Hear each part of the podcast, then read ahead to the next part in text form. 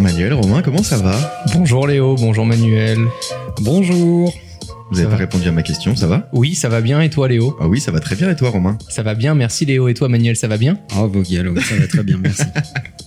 Aujourd'hui, on parle d'un sujet que j'aime beaucoup, parce que euh, mon ami, euh, que vous connaissez peut-être, qui s'appelle Manuel Diaz, m'a recommandé un livre cet été, euh, qui s'appelle « L'art subtil de séduire ». Tu confirmes que tu m'as recommandé ce livre, Manuel ? C'est tout à fait vrai. Et comme son nom l'indique, ça parle de séduction.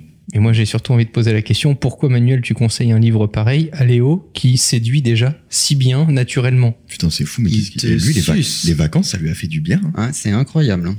Non, mais attendez, il faut le dire. Vraiment, Léo, je pense que tu fais pas exprès, mais il y a un côté où tu ah. attires... Jusque-là, c'était un compliment. Ouais, c'est ça. Mais je pense que tu fais pas exprès, mais vraiment, il y a, y a un côté... Euh... Je, je, ouais, séduction de ouf, et toi tu ne sais pas t'empêcher de, de séduire en fait. Alors euh, je le dis pour ma future femme, si euh, bien, bien, bien sûr que si, euh, mais, mais euh, non je, je merci, c'est gentil. Je pense que ça marche pas auprès de tout le monde, enfin j'en ai même la preuve euh, très souvent, mais euh, c'est vrai que c'est un sujet qui m'intéresse beaucoup pour, pour répondre à ton interrogation, et je c'est... me suis beaucoup, pas forcément formé, mais je me suis beaucoup intéressé aux conseils de drague, aux formateurs, et cetera. C'est d'ailleurs pour ça que je t'ai con, euh, conseillé ce livre. Et toi d'ailleurs, pourquoi tu l'as lu, Manuel ? Alors, je l'ai lu parce que ce livre est celui qui a euh, précédé euh, L'art de s'en foutre. C'était ça, le titre ? L'art subtil de s'en foutre. L'art subtil de s'en foutre, merci. Et, euh, et en fait, euh, il est du même auteur. Et, euh, Mark Manson. Merci. Je t'en prie. Et, euh, et je sais qu'il avait commencé par ce livre sur la séduction, qui était une espèce de bêta-test, de prototype, avant d'arriver à L'art subtil de s'en foutre, qui ne traite pas du tout du même sujet. Non. Et ce qui m'intéressait, c'était de voir... comment, dans son processus d'écriture, il a été chercher sa méthode, sa façon de, de raisonner, et cetera. Mmh. Tout ça pour trouver son réel sujet et d'arriver à son best-seller qui était L'art subtil de s'en foutre. Donc, en fait, ce livre euh, a, a, a précédé son best-seller, lui a servi de prototype. On retrouve le, le, le, le modèle de pensée et la façon d'aborder un, un problème, de ouais. mon point de vue. Et... Euh, le sujet de la séduction n'est finalement qu'un prétexte. Ouais. Tu, tu peux le lire euh, sous plein d'angles différents et l'interpréter sous des angles très, très différents. Mmh. Alors, on a Romain dans la pièce. Je sais, ça gratte de la patte, ça tire sur la laisse. Il y a marqué séduction. J'allais vous demander, on déjà, parle de quelle séduction, les gars ? Il est déjà en train de baver, en fait. Euh, on a l'impression qu'on lui a servi un bol de croquettes neuves. Euh, mais... Euh, Mais on va y venir, et je, je, je pense que la, la séduction est une arme redoutable dans le business, pas au sens où euh, on l'imagine euh, forcément euh, séduire la personne, ou, mmh. voilà, mais, mais, mais plutôt le, les mécanismes psychologiques et intellectuels qui se cachent derrière la séduction sont, de, de, de mon point de vue, de formidables vecteurs de vente. Tu fais bien de parler de l'auteur, parce qu'effectivement, on n'est pas en train de vous vendre... Euh La, la formation d'un gars qui est coach de drague sur sur YouTube. Il y en a plein, c'est pas notre sujet aujourd'hui. Moi, je suis un peu déçu qu'on m'ait pas recommandé ce livre à quinze ans, parce que pour le coup, il m'aurait beaucoup servi, parce que j'ai trouvé ça hyper euh, innovant. Euh... Alors, je fais pas dans la pédophilie. Hein. Non, c'est c'est, euh, c'est un livre qui raconte vraiment, pour répondre à ta question, Romain, euh, comment être un homme séduisant. Alors, je préviens, c'est vraiment euh, homme hétérocentré. Euh, ça parle pas de, d'autres sexualités, ça parle pas euh, de femmes, et cetera. Donc c'est donc tu n'es pas concerné pour draguer une femme. Voilà. Okay. Quel rapport avec ce podcast ? Vous allez nous dire, parce que là les gens vont se barrer en fait. Euh... Et ben en fait, ce que les gens qui se forment en drague apprennent à faire, c'est ce qui est le plus difficile à mon sens pour un homme, à savoir aborder un ou une inconnue pour lui avouer son attirance. Je sais pas si vous l'avez déjà fait. Dans le bus, en général, c'est dans un bar qu'on arrive à le faire parce qu'on est un peu éméché. Pour moi, c'est ce qu'il y a de plus difficile à faire. Et j'en conclus donc que ce que ces gens qui se forment en drague apprennent à faire, c'est à sortir constamment de leur zone de confort. Bah c'est, je pense, difficile, mais pour tous les êtres humains, en fait. Ouais. Euh, aller voir un autre être humain où tu ne sais absolument pas par quoi il ou elle est attiré, euh, sa situation en ce moment, euh, ce qu'elle vit, et cetera. Et puis tu peux te prendre un râteau. De ouf. Et j'ai, remar... enfin, j'ai découvert cette semaine un compte TikTok incroyable qui reproduit ce que font d'autres personnes à l'international sur TikTok, qui est, je sors un TikTok par jour pour vous montrer à quel point vous devez vous en foutre, justement, de mmh. la vie extérieure. Et il fait, mais tout et n'importe quoi. Il ouais, va voir des gens et il... mais je trouve ça génial parce que tu réalises vraiment en, en quinze secondes à chaque fois que, bah ouais, en fait, tu peux t'asseoir là, euh, chanter tout seul là dans la rue, vingt minutes après, tout le monde t'aura oublié, en fait. Alors moi, je vous recommande pas forcément d'aller draguer euh, des, des, des femmes ou des, des hommes, c'est moins souvent le cas, mais de draguer des femmes dans la rue parce que je alors, pense qu'elles sont déjà bien assez emmerdées, même si ça peut fonctionner. Hein. Alors moi, j'avais été vraiment euh, étonné, c'était au Canada, où c'est complètement l'inverse, en tout cas à Vancouver, quand j'avais ouais. découvert... J'avais découvert Vancouver euh, avec Valentin euh, alias Vodka. J'avais pu aller euh, découvrir le Canada et notamment Vancouver.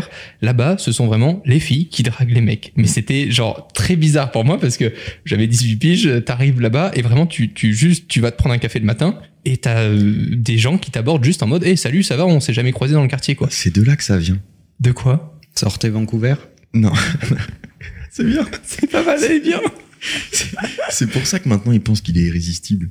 Ah mais oui, pas du tout. C'est depuis cette époque. C'est sa théorie. Oui. C'est, non, sa théorie. C'est faux. Arrêtez de les écouter par contre a, deux secondes parce que il y a, y a plein de meufs qui sont allées le voir. Mmh. Il s'est dit putain. Mais on... Non mais attends, on règle alors, le truc deux secondes. Alors que je Valentin suis... les avait payés. Je suis Timothée Chalamet. Je suis pas dragueur. Je suis. Arrête, tu me fais passer pour. Mais euh... j'ai pas dit ça. Non mais d'accord. Attends, mais on par dirait. Contre, par contre, excuse-moi, mais c'est toi qui as dit au début de ce podcast que je pouvais pas m'empêcher de séduire les gens et maintenant tu me dis que je te fais passer pour un monstre. Mais non, mais dans le sens où je pense que ce qui est intéressant et tu vas sûrement y venir avec ce sujet parce que je suis au courant de rien. Je découvre exactement comme, euh, bah, comme d'habitude. Hein. Voilà, les gens qui nous écoutent. Euh, mais en fait, toutes ces techniques-là, tu peux vraiment les utiliser par la suite dans le business. Eh ben, justement, on va arrêter sur euh, la séduction au sens global de l'homme, la femme, tout ça, tout ce qui est primaire. Je pense et qu'on je peut. Je voudrais pas qu'on paraisse segmenté, hein, l'homme, la femme, très bien, parce que effectivement le propos du livre est plutôt homme-femme, même ah bah, s'il fait des apartés sur certains chapitres pour dire que ça peut s'appliquer dans d'autres mmh. configurations. On n'a pas de préférence particulière, vous faites exactement ce que vous voulez, vous séduisez qui vous voulez. Bon, globalement, on s'en branle un peu de votre sexualité. Alors, euh, sauf euh, sur les animaux et les enfants. Quoi. J'irai peut-être pas jusqu'au feu. Oui, c'est peut-être un peu extrême. Mais euh, en, en tout cas, on s'en fout. Quelle que soit votre sexualité, on va pas parler de ça aujourd'hui.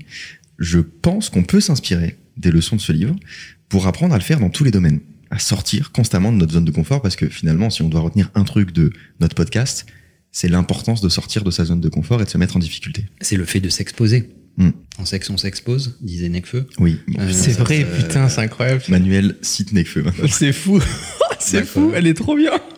Bientôt, Amandine du trente-huit. Vas-y, continue. Euh, J'ai la rêve. Écoute, je, j'écoute du Nekfeu depuis longtemps. Ah bah oui, bien. Je sais, mais tu le cites pas comme un auteur habituellement.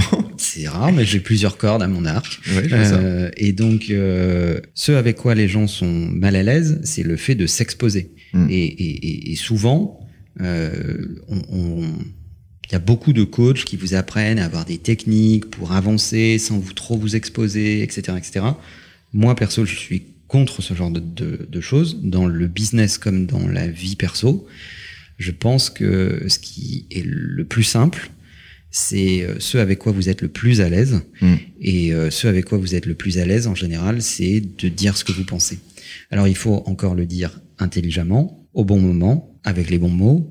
Euh, mais euh, toutes les techniques qui vous promettent... Euh, que en faisant comme ça, en masquant vos sentiments, en masquant vos intentions, et cetera, vous allez arriver à vos fins, que ça soit séduire quelqu'un ou conclure un deal dans le business. Mmh. Moi, perso, je n'y crois pas du tout. C'est pas du tout mon approche. Je préfère les approches extrêmement frontales où tu dis les choses et tu composes avec la réalité.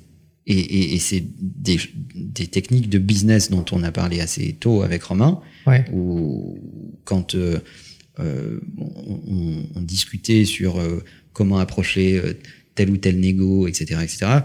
Je t'ai dit de ouais. mon point de vue comment faire, et, et il s'avère que ça. I'm Sandra, and I'm just the professional your small business was looking for. But you didn't hire me, because you didn't use LinkedIn Jobs. LinkedIn has professionals you can't find anywhere else, including those who aren't actively looking for a new job, but might be open to the perfect role, like me. In a given month, over seventy percent of LinkedIn users don't visit other leading job sites. So if you're not looking on LinkedIn, you'll miss out on great candidates like Sandra. Start hiring professionals like a professional. Post your free job on linkedin dot com slash people today. Et ce qui est très en marrant, tout, ouais, ouais, Desti, oui. oui, oui, bien sûr, mais il s'avère que ça cartonne. Ouais. Je suis désolé. Il s'avère que c'est exceptionnel. Il au... s'avère que je suis un génie. Je peux continuer très longtemps comme ça. En fait, au tout début, t'as l'impression que c'est toujours facile parce que t'as rien à perdre. En fait, t'as beaucoup de trucs qui reviennent, de se dire oh bah là, de toute façon, mon activité elle a même pas démarré tout, j'ai rien à perdre, on y va, et cetera. Et après, quand t'évolues, t'as l'impression que t'as beaucoup à perdre, alors que tu n'oses plus faire ces trucs-là. Et du coup, tu t'es plus lent. Ouais. Et, et ce que j'ai découvert au fur et à mesure avec Influx, avec Manuel, c'est qu'en fait, bah, plus tu continues d'appliquer.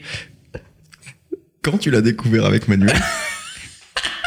J'étais sûr qu'on allait faire un bingo. C'était le bingo, quand le bingo. C'était, c'était quand ça? Quand j'ai rencontré. Let's go. Euh, à ce moment-là, je me suis dit putain, c'est fou.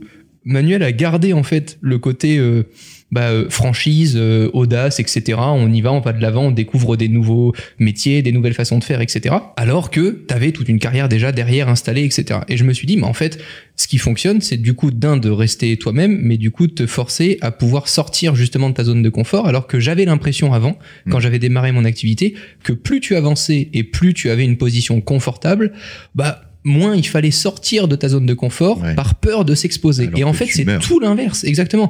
En fait, tu te laisses mourir. C'est, enfin, mmh. ça rime à rien, mais bah, ça, je trouve ça très difficile à faire. Tu perds à petit feu ce qui a fait ton succès. Ouais, mais d'un autre côté, plus tu avances, plus t'as des enjeux qui sont souvent importants, donc plus ton, ton subconscient te rappelle en disant euh, attention quand même, parce que là, si tu vas là-bas et que tu dis ça, euh, t'as beaucoup à perdre. Bah, en fait, non. En fait, non, parce que tu vas continuer d'assumer la position que tu maintiens depuis que t'as créé euh, tout ce qui t'entoure. En lisant le livre, euh, tout le long, je me suis fait la réflexion de mais en fait, c'est un vrai sujet pour le podcast, parce qu'à chaque fois qu'il donnait un conseil, il par... c'est très psychologique. Il parle beaucoup de la psychologie humaine qui, qui permet de, de séduire naturellement. Il n'est pas dans des petites techniques de drague, des petites phrases à glisser dans un bar, et cetera. Il s'occupe pas de ça. Il s'occupe vraiment de la, de la psychologie, de la gestion des émotions, et cetera. Et euh, je me suis dit tout le long, mais en fait, tous les conseils qu'il donne, ça peut s'appliquer à la vente. Mais toujours, en fait, parce que euh, la vente, quand tu y réfléchis, c'est euh, la volonté de deux parties de résoudre un problème.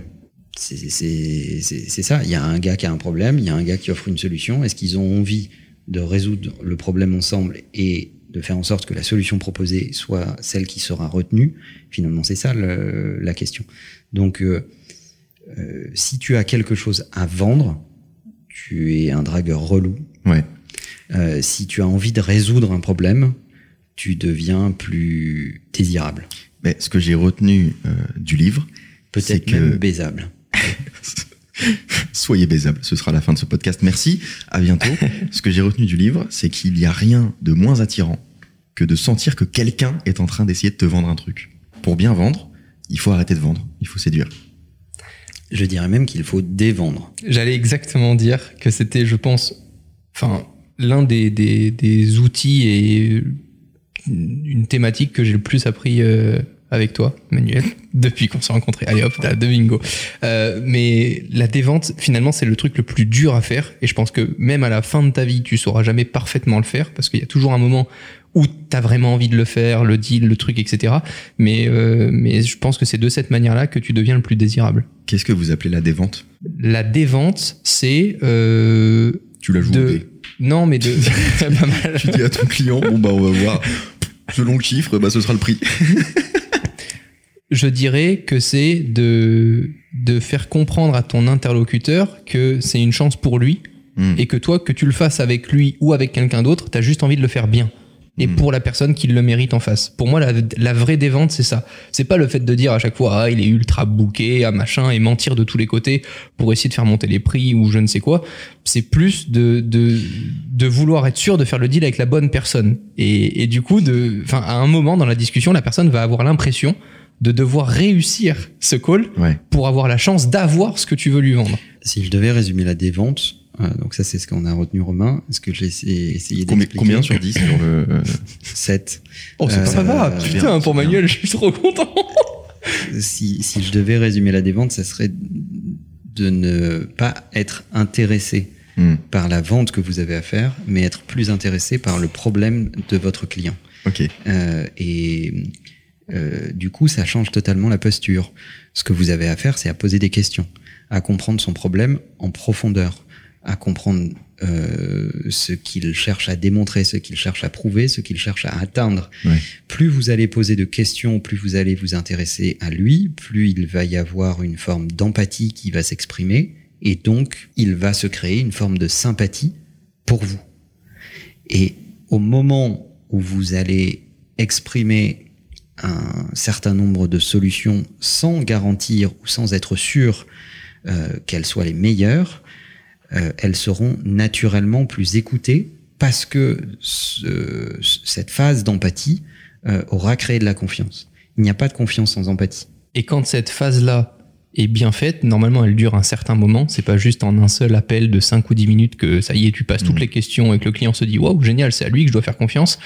Souvent, c'est grâce à cette phase-là que tu fais un deal souvent plus important sur la durée avec un client parce que tu as noué justement des relations où tu t'intéresses réellement au fond de son problème et à comment tu peux le résoudre avec plusieurs actions que juste euh, envoyer un devis très rapidement, moins d'une heure, quoi. Mais pour ça, il faut accepter qu'il y ait des deals où tu dises à ton client « je n'ai pas de solution pour vous ouais. ». Je, je n'ai pas la solution pour vous. J'ai peut-être quelqu'un dans mon réseau qui l'a pour vous et je vais vous le conseiller, mais je ne suis pas votre solution.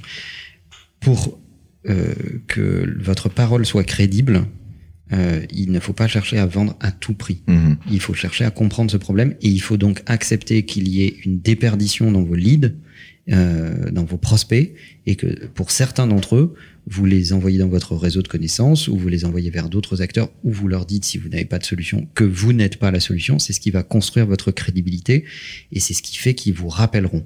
J'ai une question pour toi, Manuel, justement là-dessus. Euh... À plusieurs reprises, je t'avais entendu dire que t'aimais pas trop les gens qui essayaient d'être entre deux, entre le côté euh, très grand public euh, et à vendre en masse euh, et le côté euh, très premium où euh, on vend vraiment aux bons clients, et cetera. Est-ce que c'est par rapport à ça qu'à un moment tu dois faire un choix et te dire soit je m'occupe vraiment de mes clients de façon très premium, je pose toutes les questions qu'il faut, j'essaie de faire vraiment des choses très adaptées et donc je suis vraiment catégorisé luxe, ou est-ce que je suis très grand public, je fais de la masse, je m'intéresse moins aux problèmes de mes clients, mais par contre, toutes les solutions que je leur vends sont rapides à faire, à exécuter pour résoudre leurs problèmes. Et tout ce qui se passe entre les deux, bah, souvent, on y croit un peu moins parce que euh, on essaie de plaire à tout le monde. Y a, disons qu'il y a, il y a, il y a plusieurs questions dans ta question. Je, moi, j'ai toujours du mal avec ce qu'on appelle le ventre mou. C'est-à-dire que dans un marché, tu as ou un marché de masse, et donc là, euh, il faut euh, peu de personnalisation, beaucoup d'automatisation et des produits sur étagère que tu achètes tels que. Donc ça, c'est des produits figés, euh, et tu essayes de faire du volume. Type Amazon. Type Amazon. C'est simple, il n'y a pas de conseil client, tu vas, t'achètes ton produit, puis voilà. Par exemple. De l'autre côté, tu as euh, le marché haut de gamme, où là, effectivement, Euh, la vente devient une expérience.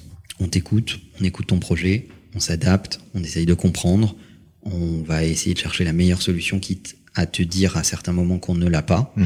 Et, euh, et là, on est dans un vrai processus expérientiel et, et qui est beaucoup plus haut de gamme, et c'est normal qu'il coûte plus cher, puisque ce qu'on appelle le cost of sales, le coût de la vente, le coût de temps passé avec toi avant même de te vendre quoi que ce soit, doit être amorti dans ton prix de vente, puisque tu prends du temps pour tes clients, mmh. euh, et donc il faut l'inclure dans le prix de ton produit ou de ton service. Le ventre mou, c'est exactement tous les produits qui sont entre les deux, qui n'ont pas choisi. Je ne suis ni un marché de volume, ni un marché de luxe. J'essaye de faire un peu des deux. Et ça, c'est une catastrophe. En général, il n'y a pas de place euh, pour, euh, pour ce marché-là. Euh, regarde, euh, prenons le marché de la mode, il est intéressant. Il y a de la place pour H et M, Zara, Uniqlo, marché de volume, les produits, c'est ceux-là. Tu les aimes, tu les aimes pas. Ils sont là, ils sont disponibles. Ils sont disponibles en masse. Euh, ils sont compétitifs en prix. Tu les achètes ou tu les achètes pas. Il n'y a pas de séduction. Ils sont très largement distribués. Il n'y a pas d'expérience client. Ou, à contrario, à l'autre bout du spectre, tu vas prendre du Hermès, du John Loeb, du euh, Europeana, du Goyard, euh, et cetera. Où là, le produit est rare. Mmh. Il faut se battre pour l'avoir. Euh, il faut quasiment candidater pour l'avoir. C'est les raffles sur les sneakers. Euh, ça, c'est ouf parce qu'ils est, ont réussi. Il est, il est cher, euh, et cetera. Et il y a une véritable expérience, un sentiment d'appartenance. Tu fais partie de ceux qui l'ont ou tu fais pas partie de ceux qui l'ont. Tu connais cette marque, tu connais son histoire. La relation avec ton conseiller de vente, puisqu'on va plus appeler ça un vendeur, euh, t'as raconté une histoire et t'as donné un supplément d'âme qui fait que tu te, tu, tu as une forme d'empowerment quand tu es, quand tu es client. Et tout ça, ça a un coût, euh, qui, qui se répercute sur le, sur la valeur du produit. Mais entre les deux, c'est, c'est très, très compliqué de, de, de s'en sortir. Et moi, je crois qu'il faut arrêter de vouloir faire plusieurs trucs en même temps, en fait. Quand je cherche un coiffeur, je cherche un coiffeur pour homme. Ah bon? Ouais. D'accord. Bah, t- Putain, on... j'aurais pas dit à devoir comme. On... Non, c'est OK. On, on va tous chez un coiffeur exclusivement pour hommes. On va même chez. Enfin, moi, je vais chez un barbier. On euh, va pas dans euh, un dans un salon qui fait homme, tous, femme, qui fait barbeur allez, et tout. Enfin, soyons simples, vous allez vous allez tous chez mon coiffeur en fait pour faire simple. Oui, c'est vrai. Mais voilà. mais avant. Ah oui, ah c'est vrai. Maintenant que tu le dis. Mais avant, mon coiffeur, c'était un coiffeur pour hommes. Oui. Je pense que c'est plus vendeur d'aller chez quelqu'un qui est spécialisé dans tel domaine, dans telle gamme, dans euh, tel niveau de produit, plutôt que d'aller chez quelqu'un qui fait un petit peu tout. Ouais, mais ça, c'est encore autre chose. En fait, c'est ce qu'on appelle la lisibilité de l'offre. Mmh. Euh, en fait, à un moment, effectivement, tu gagnes euh, en, en attraction à partir du moment où tu es lisible. À force de faire des tonnes de trucs, tu, on finit par ne plus savoir ce que tu fais v- véritablement. Oui, puis il y a, y a vraiment, au-delà de l'offre, il y a vraiment de l'expertise. Oui. Et ça va avec, en fait. Parce que je pourrais aller chez un coiffeur mixte, mais je me ferai la réflexion de « Ah, mais il a peut-être plus de femmes que d'hommes, et du coup, il le fera pas très bien. » Je suis pas sûr que la permanente et les mèches violettes... Euh, ça me fait penser aux histoires Tinder avec euh, ouais. les gens qui ont pas leur photo de profil. Allez, donc... mais c'est bien, tu ressens sur la, sur la séduction, ça peut vous être utile sur Tinder, mais c'est pas notre sujet. C'est marrant parce que vous avez évoqué plein de trucs qu'on va retrouver, parce que j'ai retiré quatre leçons. Ah. De, de, de séduction qui sont, qui sont dans le livre pour vous aider à mieux vendre. Est-ce que vous voulez entendre la première ? Ben oui, Léo ! Première leçon, c'est la base du livre. Votre pouvoir de séduction est inversement proportionnel à votre dépendance affective. Plus vous êtes dépendant, moins vous aurez de succès, parce que vous donnez la priorité à l'image que vous renvoyez plutôt qu'à votre personnalité réelle. Votre comportement est motivé par le souci d'impressionner, de plaire, et les gens le ressentent. Oui, c'est ce qu'on appelle le transfert de pouvoir. À l'inverse, moins vous êtes dépendant, plus vous êtes séduisant. Parce que votre comportement est motivé par, votre, par vos propres valeurs. Quand les gens tiennent un propos vague, euh, du genre euh, « Ah, je sais pas, il a, il a un truc », en fait, ils font référence à l'absence de dépendance affective. Paradoxalement, celui qui ne cherche pas l'admiration l'attire. C'est un peu ce que vous vous disiez par rapport au client. Mmh, c'est-à-dire le fait de, de la dévente repose exactement sur ce biais psychologique-là. En fait, le transfert de pouvoir, il est assez simple à comprendre. À partir du moment où tu cherches absolument à séduire, tu donnes à l'autre la capacité de dire « je suis séduit » ou « je ne suis pas séduit ». Donc, mmh. tu lui donnes le cut. C'est lui qui va décider. Euh, si tu, n'es, tu n'accordes aucune importance à son avis et que tu décides d'être toi et qu'à partir de ce moment-là, euh, soit les gens adhèrent, soit ils n'adhèrent pas, mais il n'y a pas de position intermédiaire, et leur avis importe assez peu, euh, à partir de là, tu deviens beaucoup plus séduisant. Parce que on voit quelqu'un qui sait où il va, on voit quelqu'un qui sait comment il y va, mm. et on se dit, soit je joue avec ses règles, soit je ne fais pas partie de son monde. Et donc les gens qui ont un intérêt pour toi vont faire des efforts pour rentrer dans ton monde. Ça, c'est très très important dans une relation de business. Euh, quand tu installes une relation avec un prospect, tu vas dire, voilà, mes valeurs, c'est ça. La vente, elle va, se procéder, elle va procéder, procéder, on va y procéder de cette manière-là. Et on ne franchira jamais ces limites-là. Mmh. Et notre éthique, c'est ça, et cetera, et cetera. Ça rend les choses simples. Et ton prospect va dire, OK, ça me convient. Et à partir de là, je vais faire des efforts pour rentrer dans leur univers. C'est tes conditions générales de vente. C'est euh, euh, tes modalités de paiement, mmh. c'est, c'est, c'est tout un tas d'éléments qui sont autour de ton produit et de ton service, qui font partie des conditions avec, dans lesquelles tu veux exercer le business. Mmh. Si tu n'es pas clair, si tu dis oui à tout, si tu dis « Ah oui, vous voulez payer dans quatre-vingt-dix jours, bon, ok, on va trouver une solution, et cetera et cetera » C'est le pire truc. Alors, à ce moment-là, tu transfères le pouvoir à ton prospect et il va te balader. Il fera de toi ce qu'il veut. Et tu n'es pas désirable. Mmh. Et c'est d'ailleurs une protection, le fait que Influx soit en contact avec les marques et que du coup, euh, prennent toute la responsabilité. Parce que si un créateur est en contact avec une marque, à partir du moment où il aime bien la marque, il aime bien mmh. les produits, c'est dévastateur parce que pour son business, il va commencer à accepter des produits gratuitement, aller à tous les événements, et cetera. Euh, et au final, c'est une marque qui va jamais le payer. Ben, en fait, il finit en gifting et ouais. quand il a faim, euh, le soir, chez lui, il est obligé de lécher des ba- paires de baskets, en et, fait. Et puis la marque va dire à, à ses collègues, autres marques, « Oh, mmh. mais lui, il accepte le gifting, et cetera » C'est dévastateur, au bout d'un moment, il n'y a plus de vente. C'est des choix. Mmh. Et ça, c'est souvent très compliqué à faire, surtout quand tu démarres ton activité, parce que tu as envie un peu de réussir de tous les côtés. Donc euh, parfois tu arrives à avoir un client qui est plus réceptif euh, à ton niveau de désirabilité, et cetera, et qui va rentrer dans ton jeu et tu te dis « Oh, trop bien, je suis là ». Le lendemain, tu vois un autre client qui te fait rêver depuis dix ans et puis tu te dis « Oh putain, non mais lui, je vais dire oui à tout ». Et en fait, c'est le pire truc à faire. Et c'est ce qui a été très difficile d'ailleurs chez Influx pour l'expliquer à certains créateurs, c'est de dire « Non mais il y a certaines marques qui vont vous faire rêver, mais pendant un an ou deux, vous ne les aurez pas. » Parce qu'en fait, si vous les avez maintenant, ces marques-là ne vont pas vous respecter, elles vont vous utiliser. Et, et si vous faites ça, vous perdez tout, tout niveau de crédibilité avec votre communauté, le niveau de créativité, et cetera. Parce que vous allez juste vous prostituer au profit d'une marque et c'est dommage parce que ce ne sera pas le bon timing. C'est la raison pour laquelle on est extrêmement sélectif sur les créateurs qu'on représente. Ouais. Parce que notre volonté, c'est d'aider ces créateurs à euh, avoir un business euh, sustainable, donc qui va durer dans le temps. Euh, et, et pas de stimuler la facilité. La facilité, c'est d'accepter le gifting, c'est d'accepter d'aller à toutes les soirées auxquelles t'es invité, mmh. c'est euh, d'être euh, flatté euh, qu'une marque te considère. Euh, parce que quand tu démarres, tu es flatté qu'une marque t'envoie un email ou, ou, ou ne serait-ce que note ton existence, ouais. en fait, au milieu d'un océan de, de profusion de, de, de contributeurs de contenu. Tout ce que tu dis, là, je l'ai fait hein, avec des marques euh, en me disant, si je suis présent, si j'accepte les trucs, je fais du contenu gratuit et tout, ils vont me remarquer, euh, ça ne se traduit jamais en fait, en business. Pas du tout, jamais. Et donc, euh, la, la difficulté, c'est de, de, d'expliquer aux créateurs que c'est pas parce que tu vas être gentil avec une marque, accepter toutes leurs conditions, et y compris leurs idées les plus débiles, que tu sortiras du lot, en fait. C'est au contraire parce que euh, tu sais où tu vas, tu sais comment tu veux faire les choses, tu fais respecter le fait que tu es un vrai créateur professionnel qui a besoin de moyens pour faire des contenus professionnels et de qualité, que la marque va avoir le désir d'associer son image à la tienne.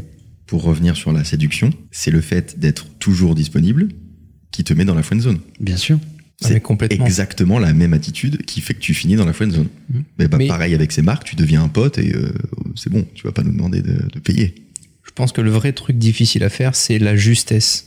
Il faut ni être dans l'exagération de ne jamais se rendre disponible, de se faire passer pour le président de la République ou je ne sais quelle autre personnalité très occupée, et cetera. Et d'un autre côté, euh, la personne toujours disponible. Un peu comme du... Non. En fait, c'est ça qui est incroyable, je pense. J'ai pas lu le livre, mais c'est que tu peux vraiment euh, comparer cette relation que tu pourras avoir dans un couple à une vraie relation business parce ouais. que... Mais même après euh, des années de relation, ce qui fonctionne, c'est que quand à un moment l'autre te dit ah bah là c'est maintenant super on est dispo, bah non moi je pourrais pas, c'est que dans deux heures parce que là je peux pas et ah ouais tu fais pas ça pour moi, bah non pas pour toi parce que j'ai décidé autrement et que ça sera dans deux heures. Bon ok, c'est ce truc là qui crée l'attente, qui crée l'envie de voir l'autre et tout ça et je pense mmh. que c'est c'est c'est important mais c'est très difficile à faire surtout en fonction du caractère qu'on a parce que parfois tu peux être très enjoué, et cetera. Je vous donne des, mais vraiment juste des, des remarques toutes bêtes, mais vous recevez un jour une proposition que vous rêvez d'avoir depuis des années, ben répondez pas dans la minute. Mmh. Parce que c'est que des petits trucs comme ça qui feront exactement comme en soirée la personne qui vient vous voir d'un coup et tu dis ah bah super viens tu veux un enfant, c'est la même chose en fait c'est bah, de, tu c'est, t'es pas obligé d'aller aussi loin hein. c'est un conseil, c'est un conseil qu'on entend beaucoup euh, dans les conseils de drague, c'est ah bah quand tu euh, euh, quand tu reçois un message euh, réponds pas tout de suite, regarde Titanic et à la fin de Titanic tu peux répondre. Il y a vraiment des gens qui conseillent ça euh, ou je l'ai déjà lu. Ok. Voilà. Il faut pas tomber dans faut, l'exagération. Il faut, faut aimer ça... Titanic. Oui, mais il faut surtout être naturel. Et ce qu'on vous dit là, ça peut être des tips, et cetera. Mais ça veut pas dire euh, se travestir euh, en un super connard. C'est, c'est vraiment pas ça. Mais c'est ça qui est difficile à faire. Eh bien, on, on en arrive à mon point numéro deux. Arrêtez de jouer un rôle. La majorité des conseils de drague disent, comme tu le disais, d'attendre un certain temps avant de répondre à un message ou d'utiliser, d'utiliser des phrases préfaites.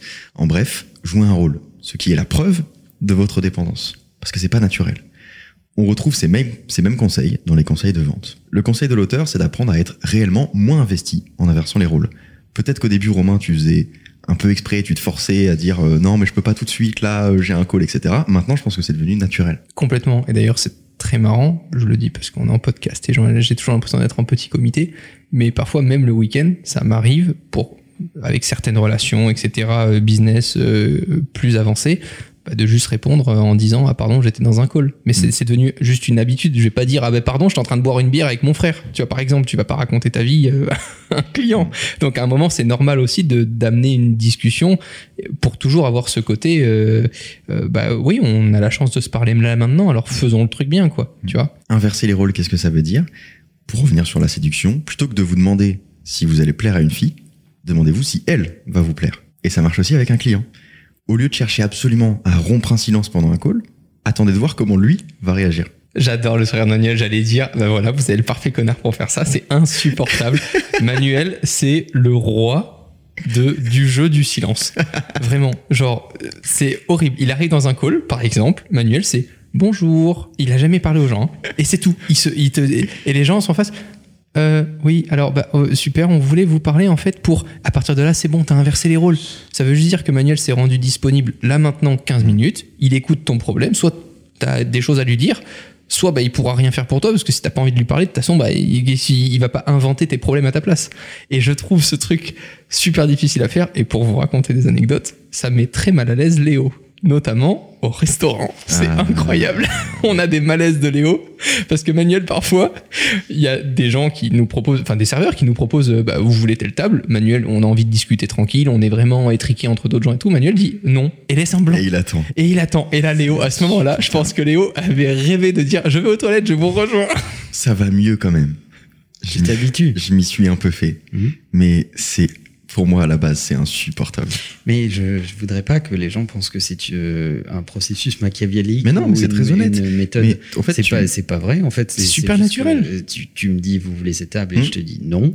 Ben voilà, je n'ai rien d'autre à rajouter. Mais tu fait. mets la responsabilité sur l'autre, et en général, tu découvres qu'ils ont une table meilleure, en fait. Bah oui, c'est ça. En bah, fait. Le meilleur exemple, si je peux donner un exemple, dernière euh, soirée où on, on a passé euh, un super dîner avec Manuel, bah voilà, je le dis. Euh, bah, bah, voilà, vas-y, très bien. Que vous avez mangé, voilà. Tu peux nous raconter, on a le temps. Non, pas à ce point-là. Okay. Manuel dit non pour une table, on lui dit que ça va être super compliqué, que c'est pas cette table et tout, mais vraiment, je dis à ce moment-là, Manuel, non mais attends, on peut le rappeler, on peut lui dire que là, ça va et tout. Et Manuel me dit, ah t'inquiète pas, la balle va revenir toute seule. Et cette phrase, je la trouve géniale.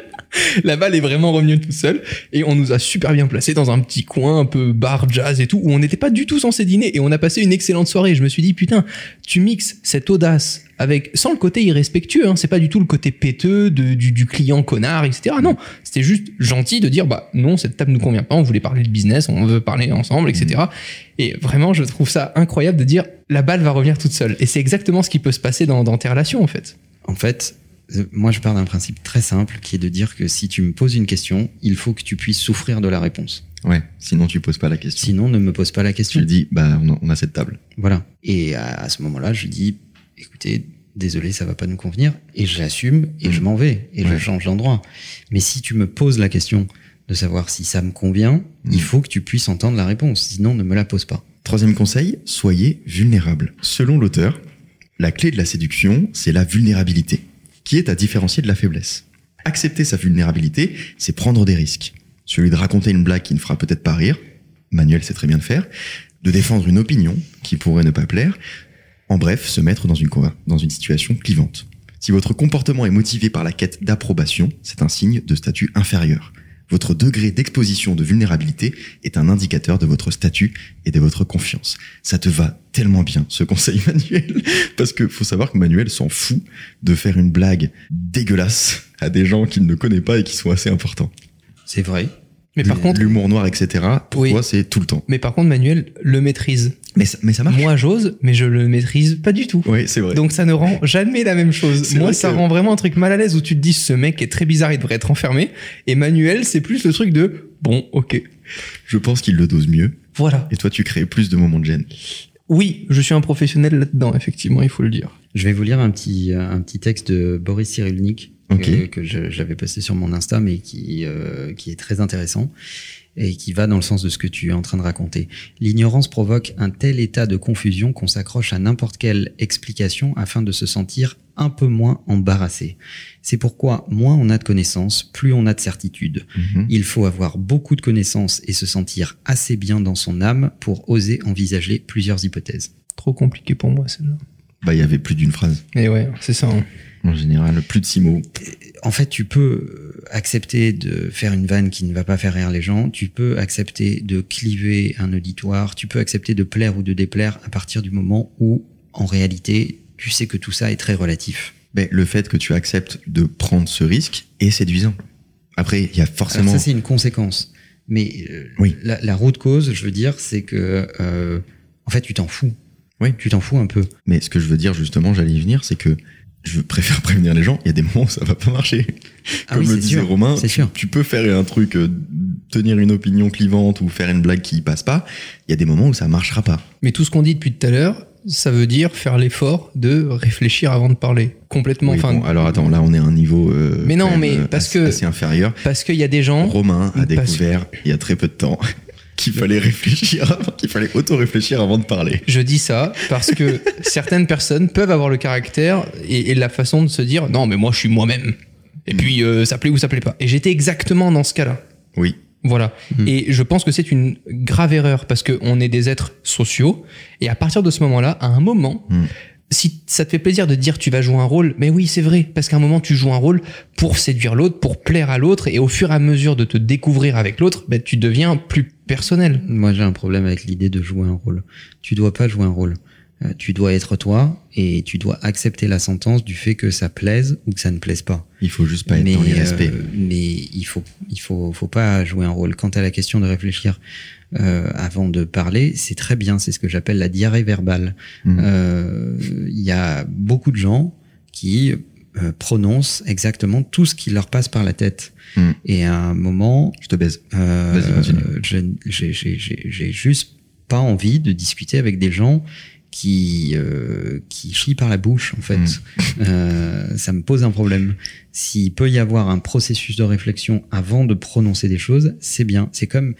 Alors, désolé, je vais être un peu clivant, mais, mais bon, il y a des mecs aussi, mais c'est comme toutes ces meufs qui disent « Ah, moi, je m'en fous, je dis tout ce que je pense, et c'est pas très grave, mmh. et cetera » Bah non, en fait. Mmh. Si tu veux, tu, tu, tu n'es pas un gallinacé, tu ne fais pas partie des volatiles, euh, c'est pas parce que tu vas rire très fort que ça va excuser la médiocrité de ta pensée.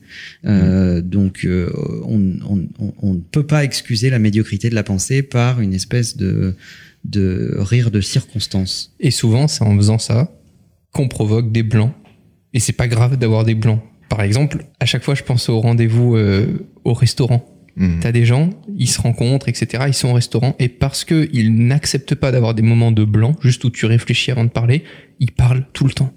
Juste pour combler ce, ce, ce, ce vide. Mais je trouve, enfin, moi, je trouve pas ça dramatique. Mais au contraire, je trouve ça cool. C'est fou que tu dises ça parce que pour moi, tu ne produis jamais aucun silence. Ah bon ? Ouais. Ouais, c'est vrai que t'as toujours un truc à dire. Tout le temps. Bah, parce que je suis avec vous. Ah, bah, espèce de con, ils sont tout seuls au restaurant. Ben non, mais quand je connais pas les gens, j'ai pas tout le temps un truc à dire. Je vais pas euh, parler de ma vie, et cetera. Mais quand vous, je vous connais. Donc avec euh... quelqu'un, tu le connais un minimum. T'es, t'es allé au restaurant. Avec ah ben ça, c'est parce que nous, on est éduqués d'une certaine manière où on ne va pas au restaurant avec un inconnu. Je te jure qu'aujourd'hui, surtout dans le business, parce qu'on parle de business depuis tout à l'heure, il y a des gens qui se passent. Non mais je te jure, t'as des gens qui passent quinze minutes de call et qui se disent ah mais on s'en parlera autour d'un bon déjeuner, et cetera. Ah oui, d'accord, mais ça c'est un ben voilà. sujet, c'est qu'ils font des. Oui, mais bien sûr, mais quand tu prends rendez-vous avec quelqu'un au restaurant, tu discutes avec la personne. Ben oui, mais pas pour. Tout et rien dire. C'est, c'est, non, mais je voulais juste. Bah, c'est, c'est, c'est un truc très franco-français aussi de faire du business à table. Ouais. Euh, on peut comprendre. La réalité, c'est que vous allez perdre énormément de temps, en fait, parce que si. Mais je crois qu'on en a parlé dans un podcast. Hein, oui, ouais. Je, ouais, je, je, je le redis, mais si ce rendez-vous n'avait aucun intérêt, ben en fait, il va fatalement durer. La, la, la, le temps d'un déjeuner.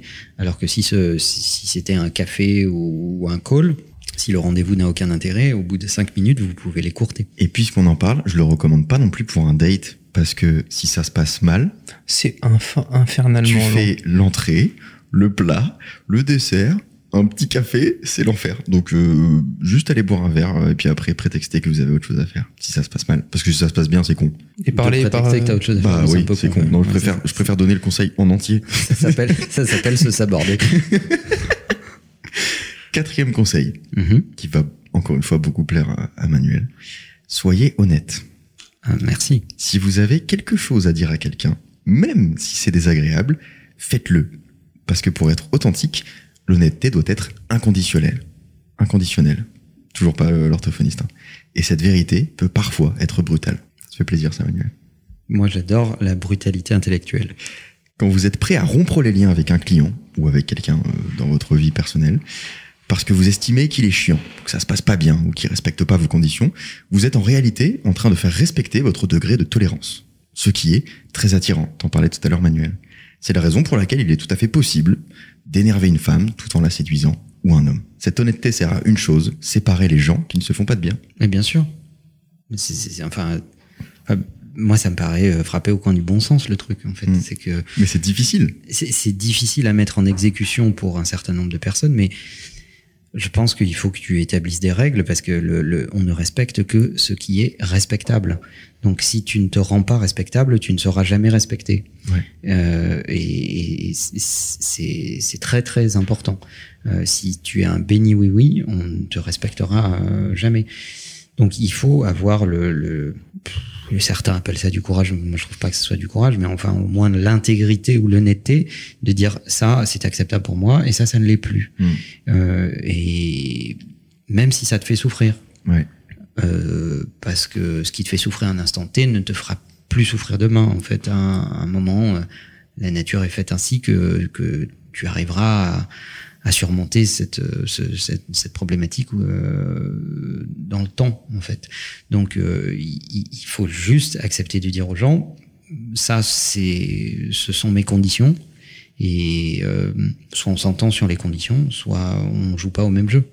Et quand tu fais ça avec un client, t'as pas la réaction de « mais euh, je paye, euh, alors euh, vous faites ce que je vous, vous demandez, j'imagine que ça existe, ça ». Bien sûr. Justement, sur de la séduction perso, je comprends ce que vous dites depuis tout à l'heure, mais... Ouais.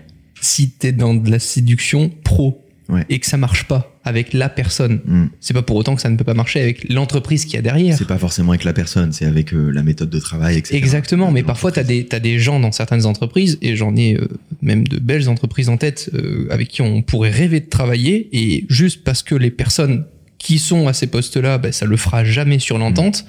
on n'arrive pas du tout à nouer de liens et essayer d'être créatif pour eux, proactif, et cetera, arriver avec des idées. Comment on fait dans ces cas-là, en fait ? On essaie de changer d'interlocuteur.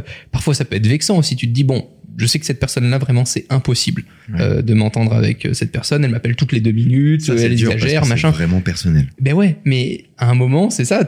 On est des êtres sociaux. Comment tu fais dans le business quand tu t'entends pas avec une personne, mais que pour autant, tu veux pas mettre à mal le, le deal qui peut se faire avec la marque euh, qu'il y a derrière ?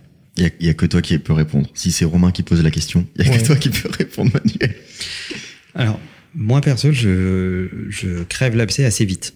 C'est-à-dire que je vais dire à mon interlocuteur, on n'est pas fait pour s'entendre. Ah oui ? Je n'aime pas ça. Mais je non. Je n'aime pas cette façon de procéder. Est-ce que pour autant, le, l'entreprise que vous représentez et l'entreprise que je représente n'ont pas d'intérêt à faire du business ensemble ? J'en suis pas sûr. Est-ce qu'on va savoir surmonter nos différences pour faire en sorte que... Oh. nos deux entreprises respectives fassent du business ensemble, mmh. c'est le choix qu'on a à faire. Si la réponse est non, on s'arrête tout de suite. Si la réponse est oui, on, euh, on, mais on ça discute. Demande, ça demande mais des couilles de ouf. C'est difficile à mais faire, ouais. mais sincèrement, je préfère entendre ça. Parce, que c'est... C'est, parce que c'est hyper argumenté, c'est pas non plus insultant. Euh, et, et je pense que si je, reçois, si je reçois ça, je me dirais, bah oui, c'est con en fait. Euh, on va pas bosser ensemble, nous, personnellement, mais de toute façon, c'est pas le sujet. Mais la réalité, c'est que, à moins que tu discutes de fondateur à fondateur... La majorité des autres représentants d'une entreprise ne sont que des employés qui parlent et qui sont employés pour représenter leur entreprise, pas leur propre point de vue. Souvent, beaucoup de gens s'égarent et pensent que euh, leur personnalité devient celle de l'entreprise. Ça n'est pas cela. Quand tu travailles dans une entreprise, tu travailles dans l'intérêt de cette entreprise. Ta personnalité peut s'exprimer, mais jamais au détriment de celle de la marque que tu représentes. Donc le fait de crever l'abcès de cette façon remet... l'église un peu au milieu du village. Mmh. Et rappelle à ton interlocuteur qu'il n'est pas là euh, pour des problématiques personnelles, mais qu'il est là pour représenter l'entreprise qui l'emploie et qui le rémunère pour cela. Alors j'imagine qu'il y a plein de gens avec qui ça passe pas. Ça arrive, et c'est très bien parce que tu gagnes énormément de temps, mmh. et dans ces cas-là, tu sais que tu peux passer au deal d'après parce qu'il va rien se passer avec cette personne-là. Si cette personne est motorisée par son ego, mmh. euh, et qu'elle n'est pas capable de se rendre compte elle-même qu'elle représente son employeur et pas sa propre personnalité, alors tu perds ton temps. Et quand, mon tu, point de quand tu viens de lancer ta boîte et que tu croules pas sous les propositions, est-ce que tu fais l'effort ou est-ce que tu appliques la même sentence ? Moi, je pense que de toute façon, si tu lances ta boîte et que tu as un projet professionnel, c'est a priori pas du court terme. Mmh. C'est à minima du moyen terme. Je veux même pas parler de long terme, mais au moins du moyen terme. Mmh. Et par conséquent, il faut avoir une forme d'éthique et de morale. Et euh, si tu cherches le moyen terme, il faut, il faut s'employer à, à, à payer le prix du moyen terme. Mmh. Euh, si tu ne fais que du court terme, que tu acceptes toutes les conditions qu'on te propose et que tes interlocuteurs te proposent, alors la durée de vie de ton entreprise sera aussi assez court terme. J'ai envie de dire un truc un peu extrême. Peut-être que je me gourre, mais Manuel, tu vas me dire si je me gourre ou pas. Je pense que si tu viens de démarrer ta boîte, et cetera, ben, imagine que toutes les conditions que tu mets maintenant et ta façon de vendre, c'est la même que dans vingt ans, si ta boîte est cotée en bourse et que t'es multimilliardaire. Tu poses les fondations, quoi. En fait, c'est vraiment, faut accepter que, et on l'a beaucoup vu, notamment dans notre métier, avec des créateurs qui nous disent, non, mais moi, je démarre comme ça, et puis après, ben non, et après, le, tu feras la même chose, en fait. Jamais. Tu le feras jamais. Euh, et pour dire un truc très, très, très vrai, que j'ai remarqué moi-même dans, dans le business, en tout cas du numérique, c'est que si t'es pas payé pour quelque chose que tu fais, euh, par le fouet de ton travail, et cetera, euh, dès la première collaboration, tu ne le seras jamais. Ouais. Ça sera impossible. C'est, et c'est la même chose que si tu fais payer ta prestation cent euros et que tu me dis non, mais dans cinq ans, je la ferai payer deux mille. Mais pas avec ce client. C'est faux. Mmh. Comment tu veux expliquer avec un client qu'en deux ans, tu passes de fois vingt? C'est impossible.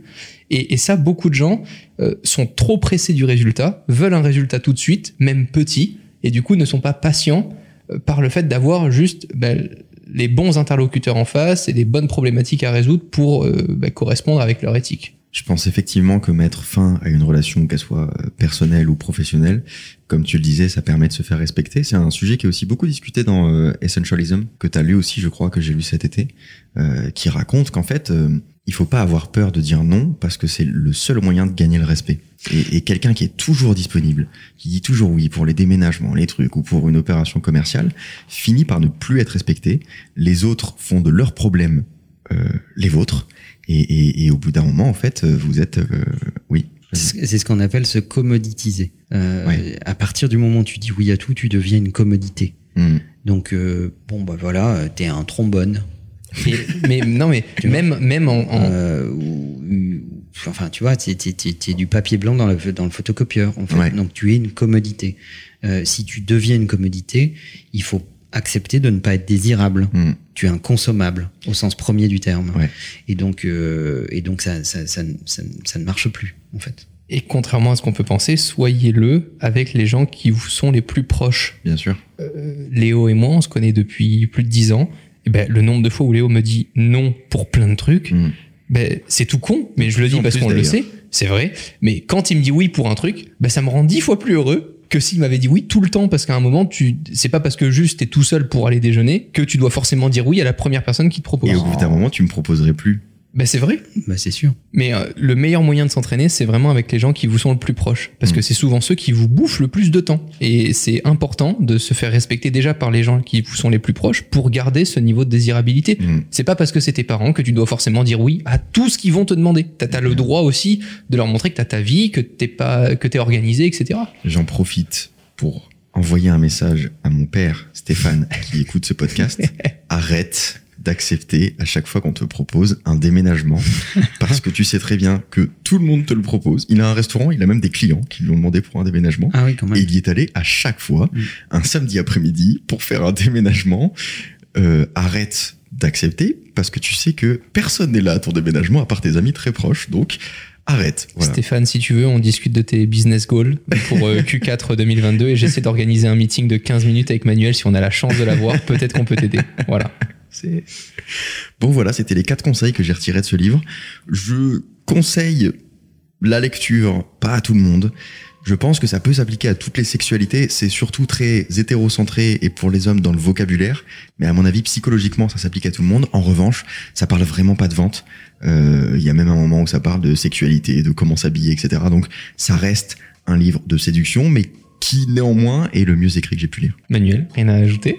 Pas vraiment, non. Merci à tous. On finit par dire incroyable. Merci à tous. Et bah, merci. Merci à tous. On vous aime fort, la bise. Salut. Je n'irai pas jusque-là.